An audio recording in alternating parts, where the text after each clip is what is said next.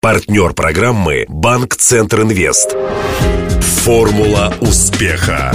Здравствуйте! У микрофона Денис Малышев, и это программа «Формула успеха». Радио Ростова готовит ее совместно с Ассоциацией выпускников ЮФУ к столетию вуза. Сегодня в студии писатель Денис Гуцко. Выпускник РГУ и дипломированный эколог-геохимик был дважды номинирован на «Русский букер», одну из самых престижных национальных премий в области литературы. Причем за дебютный роман Гуцко награду получил. Для справки. Денис Гуцко, 45 лет, родился в семье инженеров в Тбилиси.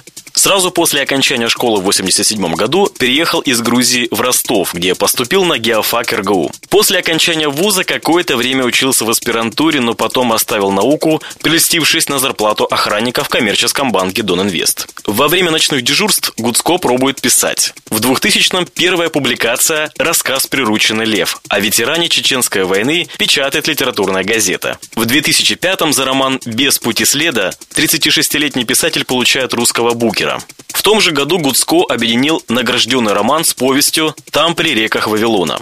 Так появляется диалогия русскоговорящей, автобиографичная история о русском грузине, вынужденном вернуться из бывшей Советской Республики на родину матери и начать все с нуля. В 2013-м на Букеровскую премию номинирован другой роман Гуцко «Бета-самец». Книга хоть и не дошла до финала, но пользуется успехом у критиков и читателей. Параллельно с творчеством прозаик занимается еще и журналистикой. Ведет авторские колонки федеральных и региональных СМИ, а с прошлого года трудится редактором в местном бюро агентства РБК. Интервью. 77 год. Каким показался Ростов? Было тяжело.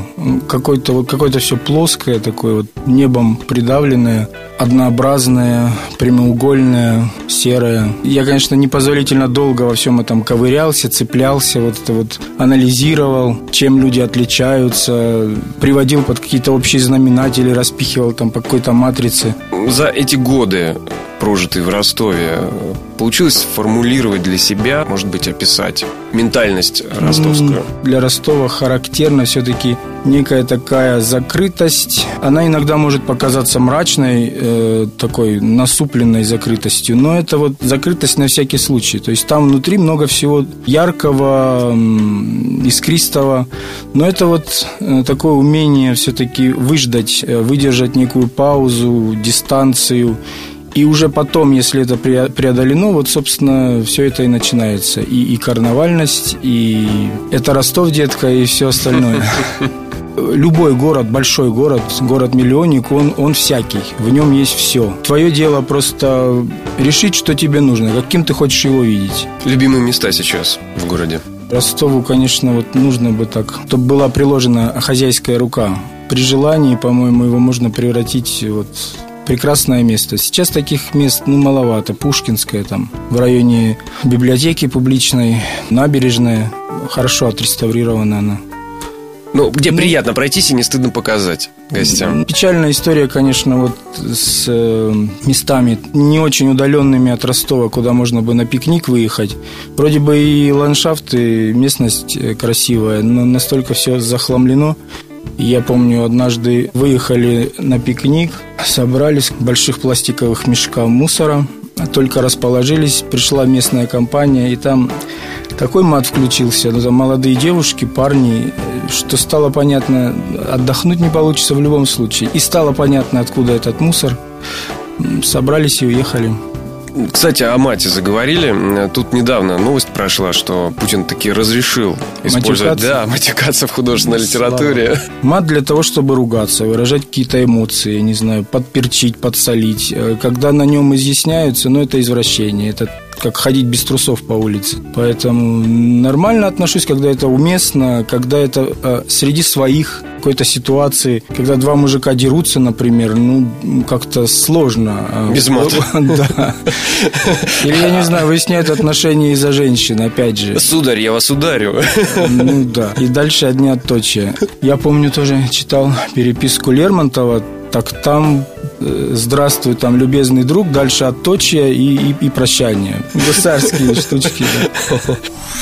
Почему геофак, а не, например, филфак? Потому что, я так понимаю, к книгам вас тянуло со школы. Да, это вот с класса седьмого, наверное, все. Состоялся выбор. Пришла в, в класс наш новая учительница литературы. Она стала классным руководителем а я рос таким хулиганистым. Как она догадалась, я не знаю, но она догадалась, чем меня можно взять. Не там тем, что поставить в угол, вызвать родителей. Вот она мне стала подсовывать книжки. И как-то очень быстро закончилась вся эта неуправляемость. Ну и сразу, в общем-то, понял, что лучшего вот для меня нет. Вот. Но геофак, возможно, в этом был какой-то такой снобизм, что ли, юношеский. Но я почему-то решил, что мне не нужна никакая учеба филологическая. Вот все, я сам с усам, я буду читать, э, набираться, впитывать. А десятый уже был класс. Тогда, если помните советские времена, за сданную макулатуру по килограммам там выдавали талоны. На эти талоны можно было какие-то интересные книжки потом купить. И мама как раз выкупила, по-моему, четырехтомник Джека Лондона. Ну вот опять же, я его проглотил, все эти истории, там Дальний Север, такие мужчинские сюжеты. Я, я подумал, что, наверное, вот это вот мое. Палатки, экспедиции, каменные долины, ущелья, пещеры. Ну, я понял, конечно, еще э, задолго до там, пятого курса, что это не мое. Университет сыграл все-таки какую-то роль в вашей жизни? Вот оставил след? К счастью, я в этом э, плане не исключение. Студенчество и вот все эти истории с гитарой у костров, романтика, общежитие. Все это помнится, все это, конечно, отложилось. Хватало разного. В общежитии там были компании таких армейцев, тогда называли, в общем, людей, которые после армии или возобновили учебу, или э, только поступили. И было принято почему-то, и это прощалось, такая вольность, как украсть, например, э, чужую жареную картошку почти это что армейцам разрешалось. Но я помню, спас как-то суп или борщ свой. Вот буквально просто зашел, уже, уже, уже готовы были разливать. Но я просто знал, где искать, что называется. Или, например, я первое время в общежитии номер два на, на Зорге поселился. Меня поселили в угловой комнате. А она была печально известна тем, что через нее возвращались э, с ночных гулянок студенты. То есть там, да, это второй этаж. Через балкон, да? Нет, окно, труба, и там еще какая-то железяка торчала, за которую удобно было ухватиться, подтянуться и влезть туда. То есть э, закрывать окно было себе дороже, потому что влезут, будут стучать, э, высказывать, и корить и все такое. Закрывать дверь тоже было бессмысленно, поэтому ходили э, в обоих направлениях. Вахтеры были разные, они закрывались строго, по-моему, в 11. Вот. Но при всем при том молодость, э, веселье, радость от жизни – русскоговорящим. А, вы не скрывали, везде говорили, что это автобиографичная вещь, что это вещь да. о неудачнике, который все решил изменить. И потом еще было у вас интервью, где говорили о том, что вы вот уже вы совсем не, не неудачник, да, что вы прошли испытания и славой, и известностью, и популярностью. Вы сами себе уже не интересны. Ну, а что тогда вам сейчас интересно? Получаю какие-то шансы в жизни, которые потом плохо отрабатываю. А потом, когда все, вот казалось бы, все профукал, что можно, вдруг э, получается ухватиться вообще за какой-то там мизерный шанс и, и вытащить себя там за косичку, как барону Мюнхгаузена. Ну вот как-то я умудряюсь то, то туда, то сюда. А не интересен себе в смысле, в том смысле, что каких-то больших сюжетов на автобиографическом материале я не вижу, чтобы я, я, я мог предложить. Не знаю, во что это выльется, но очень интересный тот так называемый офисный планктон, да, вот те, те люди, которые там пять дней в неделю по 8 часов там перекладывают бумажки, стучат по клавиатуре, неплохо, неплохо, но не слишком много. Зарабатывают э, в пятницу в какой-нибудь клуб или в субботу с друзьями, там, боулинг, танцульки. Но, на мой взгляд, из их истории можно выстроить книгу и сложить сюжеты, планка которых будет э, очень высоко поднят. В общем, можно написать истории о, о духовном поиске и победах, и каких-то вызовах, которые принимаются или ломают людей э, вот ничуть не меньших, чем «Войне и мире» или Анне Каренине.